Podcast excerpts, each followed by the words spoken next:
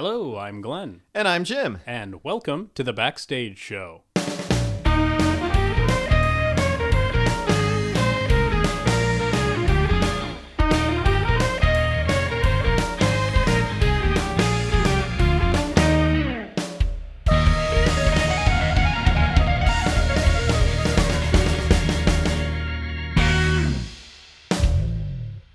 This week on the Backstage Show, we'll be continuing our discussion about play and slate selection. Indeed, yeah, we talked about it from the director's standpoint in the last episode, and there are obviously more considerations that have to be made, mostly from logistically. so once you've selected your play, you have to submit your play often. Although sometimes the play has been selected already and you're submitting to be a director for that play, Yeah, if diff- that makes any sense. yeah, different theaters have different approaches to it. Yeah, so I, I, I think there's, I would say three different ways that most theaters do it. Um, they will either select their plays ahead of time and then go to their approved directors, or as a director, you will submit to uh, some entity within the theater, whether it's a play reading committee or the board or a play selection committee. Or the third way, which I think is just barley sheaf, is you submit your play to the membership and uh, directly, and the membership votes. They vote on it. Yeah, which is probably I, I don't know if that one requires more preparation. I guess it doesn't. I mean, I guess it's an equal amount of preparation no matter how you're submitting. Yeah, you usually have to fill out a form, I guess, in those scenarios, Yeah. Um. even with uh, the, the voting.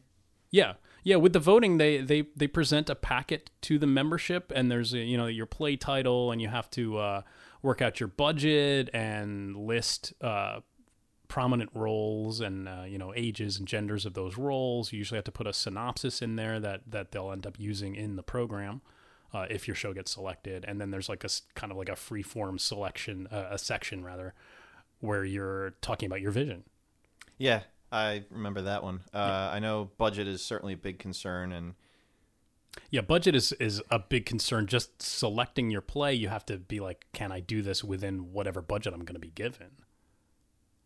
right, and I guess that's usually predetermined by the theater. Yeah, I, that, that's uh, that to me is a weird way that Barley Sheaf does it. Is that you have to submit your budget. You have like a maximum, like it has to be lower than a certain amount, but you can submit whatever you want. Whenever personally, whenever I've submitted, I just always make sure it adds up to that maximum amount. I have always come in under budget, but Yeah, I, what would they do if you came in over what you said, but it was you- still you under actually- their limit? you have to get board approval. Really? Yeah, once your show is selected with the budget that you submit, uh, that is your budget. And if you're going to go over that budget, you have to go to the board, whether it's, you know, even if it's still below whatever that maximum is. Interesting. Yeah. So that's why I always go up to the maximum just to avoid, you know, uh, having to contact the board. I, I've never, I've never come anywhere near the total budget as far as I'm aware.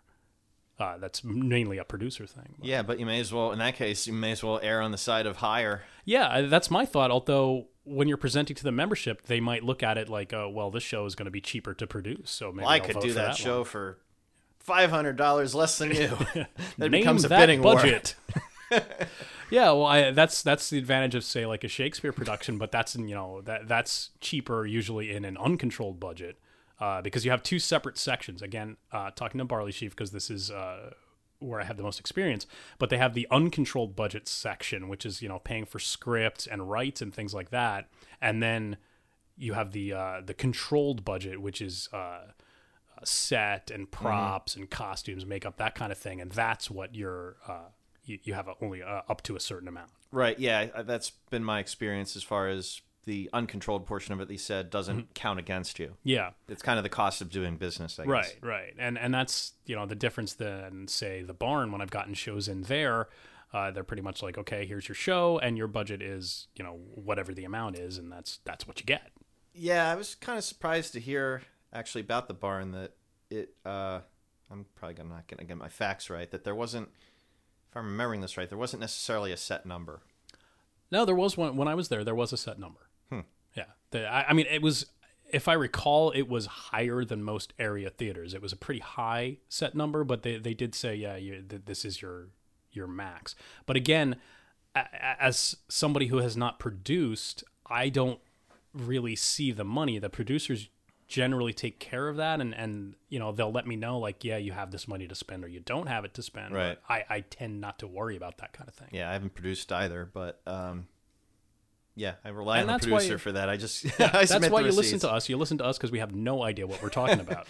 Well, I guess we can freely admit that that's probably one aspect of uh, community theater that, for both of us, happens to be a pretty big gap in our experience. yeah, and I mean, Neither we, of us have really gaps. produced. We, we don't claim to be experts on any of this stuff. We just hope we're having somewhat interesting discussions about it. And, uh, you know, if you want to get in on the discussions, you can email us at podcast at backstage.link. And thank you for telling them that, Glen. That's what I'm here for. So, um, so you have all sorts of considerations that you need to have in place when you're submitting a play. A lot of times you have to get your own staff. So true. that's something yeah. else to think about. Uh, I have been asked by directors submitting a play, and I've also had to think about it myself as far as getting a crew together. Now, has that ever prevented you from submitting something because you're worried you won't get a staff? Well, I've only ever actually submitted one play before. Hmm. Uh, in general, But you've directed seven times. I have, but, So when you but most of those were at the same theater, and they don't operate that way. How do they, they operate, operate? from the perspective of they have a play reading committee, and they pick a, show, uh, a slate and submit it to the board for approval, and then they and then they select directors. sign. They get directors to sign on for. Okay, but when you're signing on for that, do you have to have your staff in place already? No, And if you don't, do they provide one? Mm, good question. See, so that to me is is something that I would consider. So you've never even really considered that. You're like, I'm going to put in to direct this, and then I'll worry about it afterwards. Not necessarily. well. Maybe if I'm thinking about doing a show, I will probably also be thinking about who I would get to work on it. Mm-hmm. Um, Do you have? But have you approached that staff before you've put into direct? possibly. I think I have. Possibly. Have I'm you? trying to remember. Have you or have you not? I didn't know I was on Answer the trial question. here, Your Honor. Yeah, whenever I've gone to submit, I've I've always tried to get my staff in place. I mean, I've at least talked to people, just being like, okay, I'm thinking about submitting this show. Right. Are you available? Because to me, like, I I feel like if I submitted a show and I had nobody to like design my lights, I'm like, I don't know what I would do. I, it, it can be pretty challenging. I, I think I've generally talked to people. Mm-hmm. Uh, probably not necessarily have covered all of the bases up front. I Yeah. think, for example, for True West, uh, when I directed that, I we didn't actually have a stage manager till relatively late in the game Mm-hmm. on that one, and I don't recall if that was because we had asked somebody and then they couldn't do it, or exactly what the deal was. Yeah, I had that uh, a little more often early on. I, w- I would submit stuff, and like stage manager was not something that I had, uh, you know, somebody to do it every time. Mm-hmm. But at this point, you know, I've had a a staff that's been fairly consistent over the last half of the shows I've directed. Well, here's the thing with that. You have, I guess, mainly lately at least, been directing shows pretty much at one place. yes, Right. Well, that makes a that that helps a Uh, lot because does. you're familiar with Yeah. people. You know what they are willing to do. You know who you want to work with, and you've developed that relationship. yeah, So and I think that that's one of the reasons that I do keep putting in is that I have a a a crew that, that keeps going back there with me, and I'm I'm very familiar with the space at this point, so Right. that makes It- it, easier for me. The one time I did submit an application for show, that part of it, as far as getting a crew together, was challenging for me because it was in a much different geographic location than I had been working with. Mm-hmm. And did you find the theater helped you at that point? Yeah, I mean, I had a, uh, I guess it was, uh, that was Playcrafters and Skippack, and there was, I believe, if I recall correctly, a like a board advisor assigned. Okay. Uh, yeah, that was kind of similar to my experience at, King of Prussia when I uh, did Picasso there.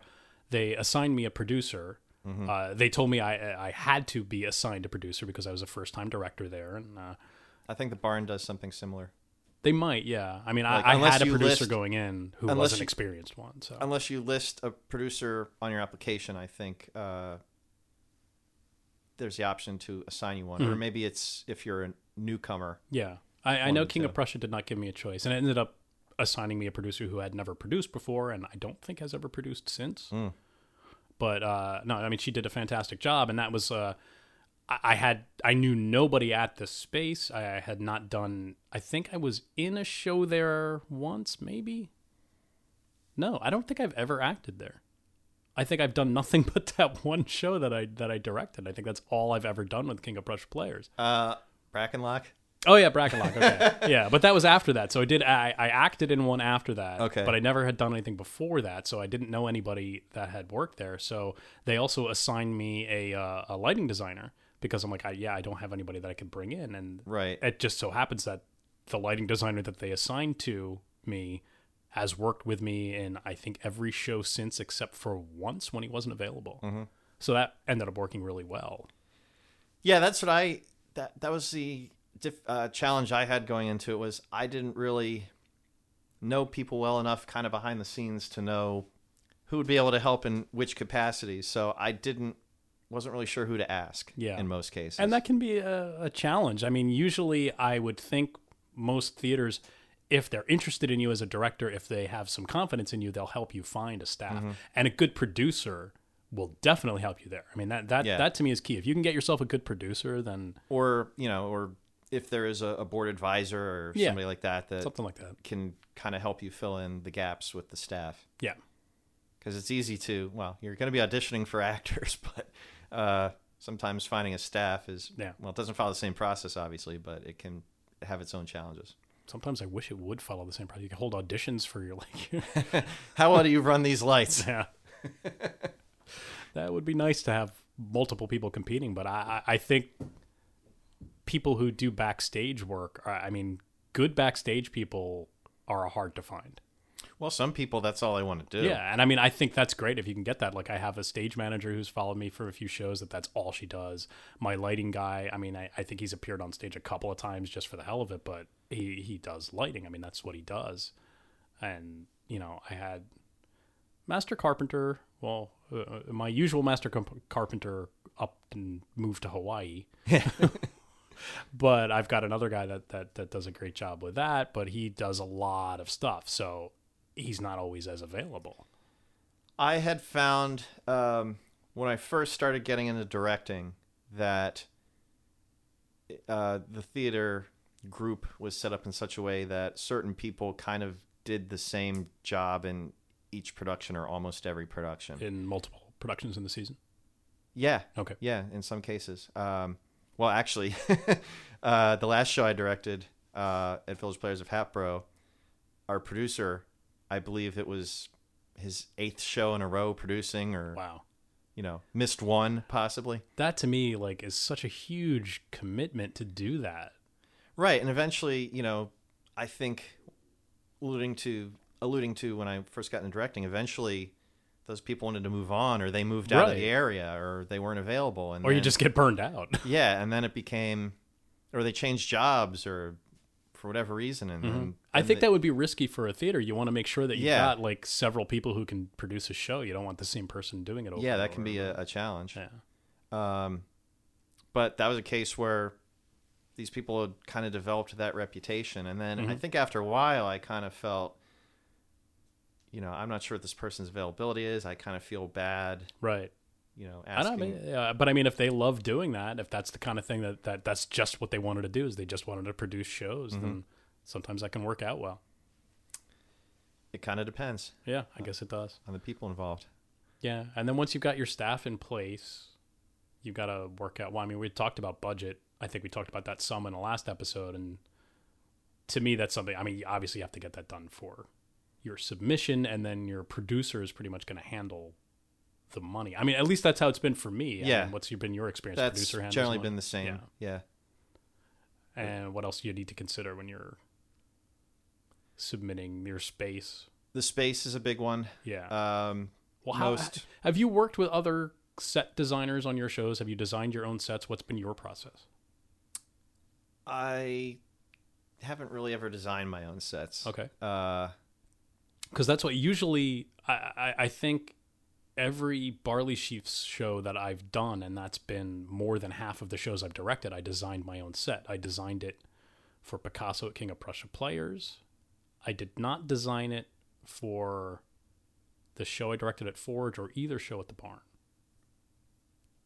to me personally, I found it's easier to design my own set because I know it's going to be done heading into rehearsals and and blocking rehearsals because I, I I've working on other shows I found sometimes that when a director is working with an outside designer sometimes the set design is not locked down until your blocking is partway through. Yeah, that's that's problematic. Yeah. But it just seems to happen so much, which is one of the reasons I prefer to design my own sets because I know it's done ahead of time. I, I think I've probably at least had a at least more recently have had a concept of the Yeah. layout overall layout of the set because exactly for that reason for blocking in particular it's yeah. kind of a big deal But and- sometimes you'll get through that and, and the designer's like, yeah, you know what, you the way you've blocked this this, this can't work. right I, I think that's one of the things as a director you need to like have your finger in so many pies. Is that a, is that a thing? Fingers in pies? I did I just make that up? I don't think I I don't think I Well, want to eat those pies Glen well, you have to uh, you have to have a hand in different aspects of the production have your hand certainly. in lots of Even if you're not- jars. Don't- it's you have to know how to do almost every job that you're assigning to some extent. You have to have some idea of it. right I mean I can't say I would know n- enough about lighting design to Yeah, like I couldn't know design a that, light, but, but I I can would be like, be I able to- know this side of the stage needs to be dark, and I want Yeah, you know, a I- I bluish kn- light over here. I know enough to convey to the lighting designer what I think we need yeah, and then my lighting designer will say, "Yeah, we can't do." we that. can't do that we don't have enough channels for that I don't get that. I get the ceilings too low. That's the problem with Barley Sheaf. You've only got like uh, eight and a half feet of clearance from stage to ceiling. oh Yeah, that's a very low ceiling in that theater. yeah a little bit So it's a, it's very challenging because most of the lighting has to be done from the front. You can't get a lot of stuff overhead. mm-hmm. So we had like a window. We needed lighting outside of a window, and it was very difficult not to get the shadow of the window on the set. oh jeez But he did a good job with that. But that's one of those one of those things of knowing the space and getting your set design down. I'm thinking back to like Red Herring, for instance, where there wasn't really a lot of a set design per se because it hmm. was a black box, sort of. But actually, more the design might have been figuring out how to allocate enough space on stage and still have enough space backstage to Yeah. store stuff. Well, that's often a challenge with community theaters because there's often not a lot of backstage space. Right, and that's a huge consideration for submitting uh, plays, knowing what you have to work with. Yeah, in I mean, I, I think that that all comes down to that pre-planning that we were discussing. With you need to have a vision, Yeah, and if you know the space, and uh, you may not have a design, but you have to know is it possible to design what you want in that space? sure. Like with Barley Sheaf, for example, with that eight and a half foot clearance, generally speaking, you're not going to be doing something that has a two story set because you can't fit two stories in there. You can't. Well, There not aren't- easily. there aren't that many theaters, community theaters that I've encountered that that have that amount of space. No, I mean not not like two full floors, but you might be able to do some kind of split thing. I mean, uh, something like uh, uh, what's the farce that I'm noises off. noises off that, that has been done at some area theaters, which technically requires two full floors, but you can kind of cheat it a little bit, I guess.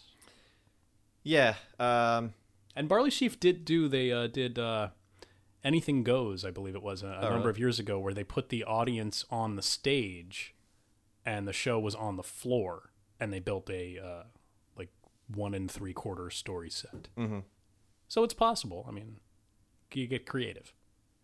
Well, in cases like that where it seems like it's more of a stretch, that's where you have to really address those concerns in your Mm-hmm. vision statement or whatever you want to call it. Yeah, and I think that's part of. Well, I mean, a- any form that I filled out has some kind of you know not vision statement per se, but uh, you know a vision of your show, and you have to say like, and you should be able to say, this is what the show is about. This is how I intend to present it. Um, in your experience, are you generally uh, the plays that you're submitting? Are you kind of basically presenting something where people are coming into it cold, like they have no idea? It's kind of varied because, uh, you know, when I've submitted like a Dracula or a Frankenstein, I, I don't think there's anybody out there that has no idea what that's about.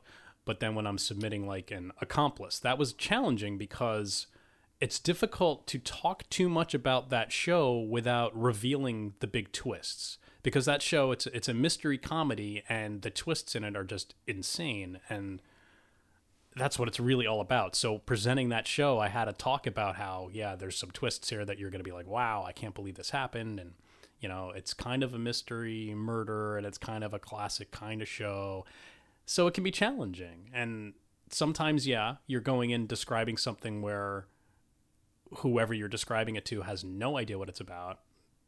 So I think you need to be prepared to do that unless you're presenting like something like a Dracula or Frankenstein, or when you're submitting Hound of the Baskervilles, like there's nobody out there that doesn't know, has never heard of Sherlock Holmes. Sure. Um, I bring that up because uh, I guess it's Playcrafters has different deadlines for submission based on primarily whether it's they list they actually list Hmm. a bunch of plays on their website that I guess they they've vetted. Okay.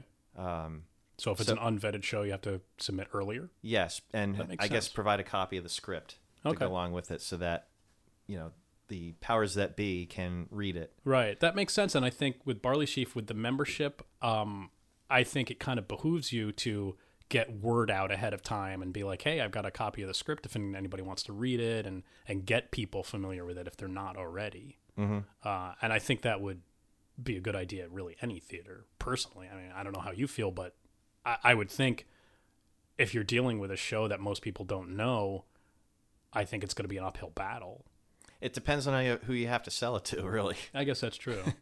Whether it's the whole open. membership or a select number of people. But do you want that select number of people to know about it? I mean, that's really what I'm asking. Yeah, I, I think so. Yeah.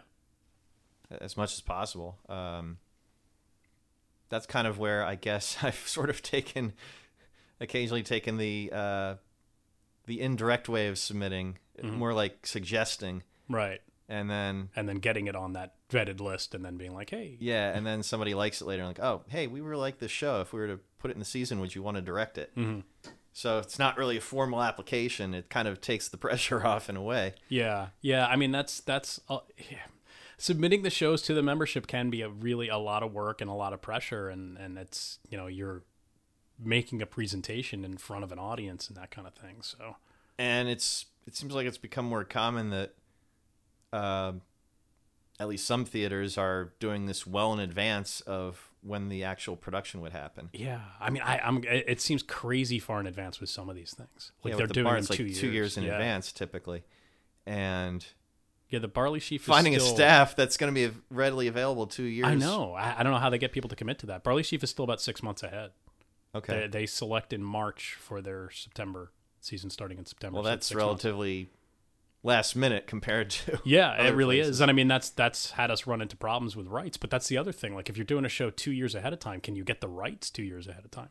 Yeah, I don't know how far in advance they can determine that. Well, yeah, I don't either. Um, so yeah, that's that can be a big challenge too. Yeah. uh, it's it's really even under normal circumstances, you might be submitting or committing to something, tentatively committing to something that you may not do for another year, year and a half. Mm-hmm. Um, And that's one of the reasons that I backed away and started doing this podcast instead because I, I don't feel like I can commit that much. Yeah, uh, it, it is a commitment. Yep. Certainly, you have to. You know, you're not necessarily. You may not necessarily be in control of when your show gets picked to be done. Mm-hmm. Um, Well, I have, when you're available. Th- that's one of the things like I my experience has been when you have submitted your show you submit it for a specific time slot. So i mean that might be two years in advance but you're like okay in two years in march i would like to do this show. Mhm. so i mean i you know it does narrow it down in that case. It's not a matter of i would like to direct the show. Okay you are directing it in 22 months. Like i haven't been assigned a time slot like that has that been your experience have you been assigned time slots well, uh, some theaters have a preference in how their season is structured, which we'll get into more so in the next Mhm. episode. But the type of show you're submitting may kind of dictate when when it would get slotted. Yeah, yeah. I mean, they're, they're definitely more common for that, but I've still gotten to choose myself. And, you know, there have been circumstances like at Barley Sheaf where people have submitted shows in a slot where it doesn't really fit and, and it just doesn't get selected because they have that specific structured season. Right. That But- seems like it's pretty common Yeah, yeah. from what I gathered. I guess that about covers submission for a play. So uh, we're coming up a little short on this episode, but that's fine. Uh, we'll pick it up a little bit more next week and play slate selection. Talking about it more from the theater's perspective and their considerations for how they put together not just scheduling individual plays, but the entire season structure.